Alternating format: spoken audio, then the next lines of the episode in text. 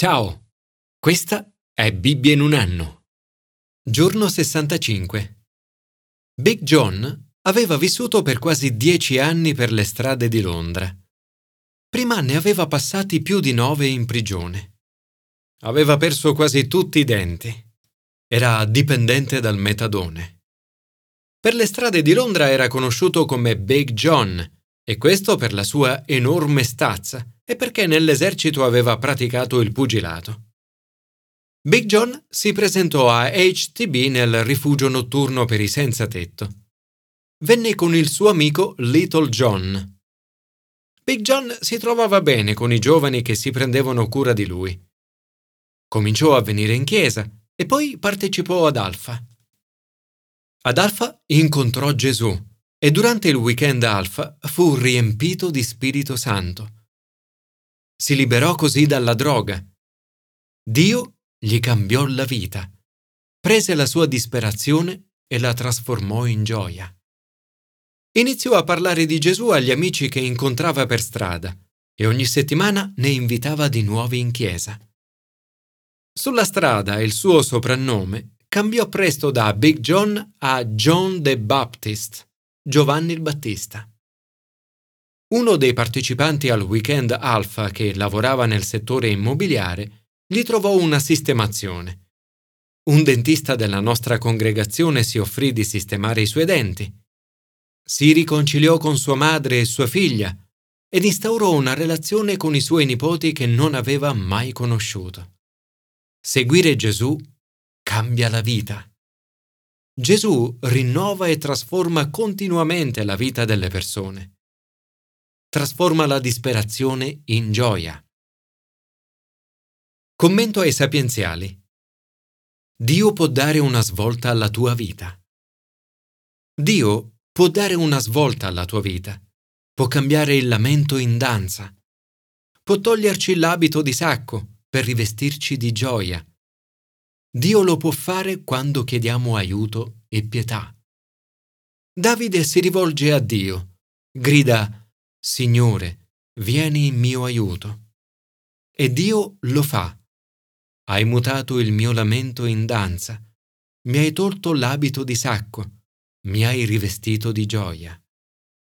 È emozionante e meraviglioso vedere come Gesù trasformi la vita delle persone, scacciando la disperazione, liberando dalle dipendenze, risanando matrimoni e cambiando le vite, trasformando il lamento in danza, e l'abito di sacco in gioia.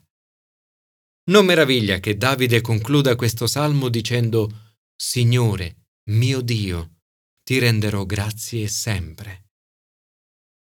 Grazie, Signore, perché quando ho chiesto aiuto mi hai risposto. Grazie perché hai cambiato la mia vita.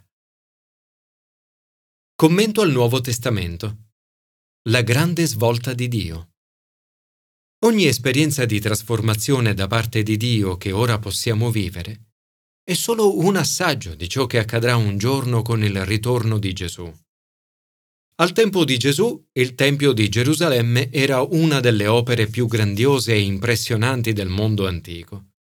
Eppure Gesù vede oltre lo splendore terreno delle costruzioni e sa che la loro gloria è solo momentanea ai suoi discepoli indica qualcosa che è ben oltre lo splendore architettonico e condivide una serie di profezie sul futuro. 1. Distruzione del Tempio.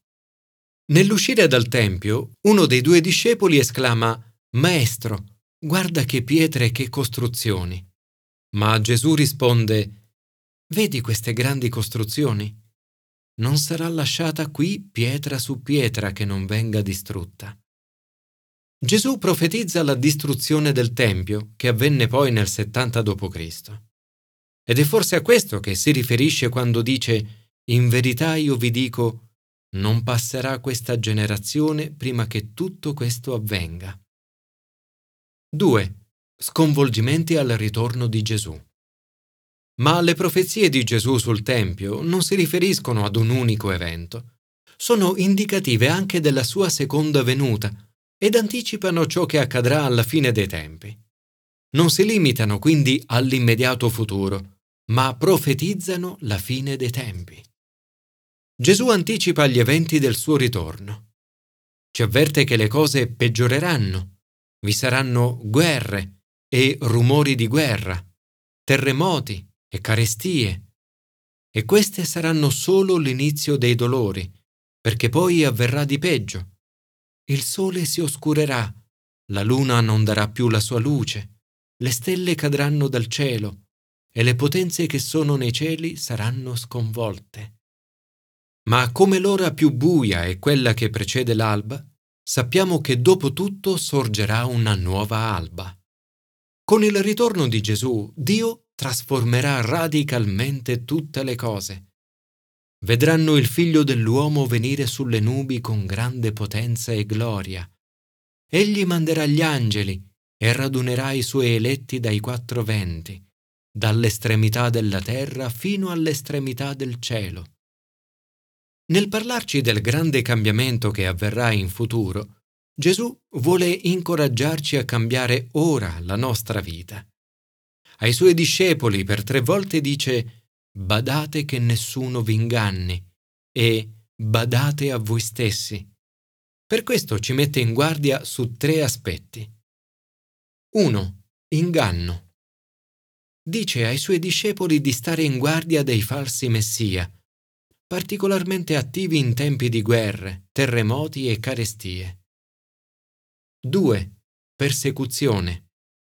Dice che ci sarà un tempo di persecuzione dove sarete odiati da tutti a causa del mio nome. 3. Pericolo.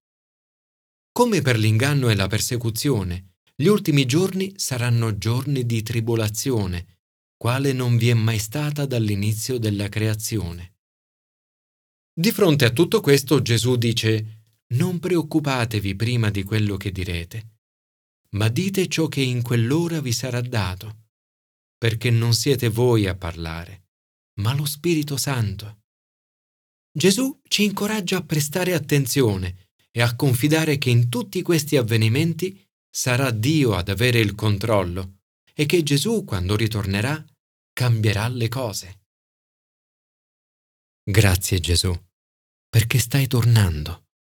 Grazie perché se la prima volta sei venuto nella debolezza, la seconda tornerai con grande potenza e gloria. Commento all'Antico Testamento. Grazie Signore per la più grande svolta della storia. Può Dio dare nuova vita alla Chiesa? può trasformare una nazione?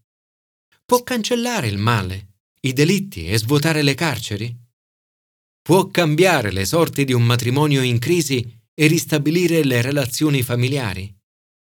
La più grande svolta della storia si è avuta sulla croce attraverso il sangue di Gesù versato per noi. Quella che sembrava una sconfitta completa, Dio l'ha trasformata in vittoria la più grande di tutti i tempi. Grazie a tutto questo, anche noi oggi possiamo partecipare con Dio alla trasformazione delle nostre comunità. Tutto questo è prefigurato nel brano dell'Antico Testamento di oggi. In Levitico leggiamo ripetutamente del bisogno di purificazione dal peccato e dalla colpa. Viene richiesto il sacrificio. L'espiazione è necessaria il sangue di un agnello senza difetto è espiazione e purificazione del peccato. L'Apostolo Paolo spiega che tutto questo è richiamo alla grande trasformazione compiuta da Gesù, testimoniata dalla legge e dai profeti. Tutto quello che leggiamo in Levitico è stato scritto per testimoniare di Gesù. Paolo continua, giustizia di Dio per mezzo della fede in Gesù Cristo per tutti quelli che credono, perché sono giustificati gratuitamente per la sua grazia, per mezzo della redenzione che è in Cristo Gesù. Tutti noi quindi oggi abbiamo la possibilità di avvicinarci a Dio con fiducia. Nel passo del Levitico è scritto che la purificazione avveniva attraverso l'acqua e il sangue. Un gesto di anticipazione in attesa della purificazione che avrebbe portato Gesù. L'autore di Ebrei scrive Accostiamoci con cuore sincero, nella pienezza della fede, con i cuori purificati da ogni cattiva coscienza e il corpo lavato con acqua pura. Paolo, infine, a partire dall'immagine del sacrificio vista oggi, spiega che tutto ciò è stato raggiunto in Cristo. È Lui che Dio ha stabilito apertamente come strumento di espiazione per mezzo della fede nel suo sangue. È così che la storia ha avuto la sua svolta ed è così che anche la vita di Big John ha avuto la sua svolta. È così che la mia vita ha avuto la sua svolta. Ed è così che anche la tua vita può avere la sua svolta.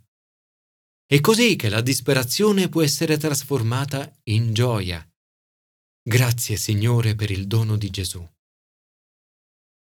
Signore, grazie per aver cambiato la storia. Ti prego di trasformare la nostra nazione.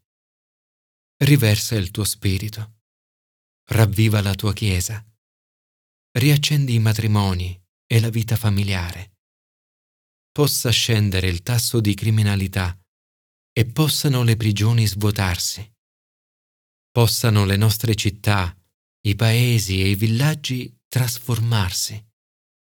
Venga il tuo regno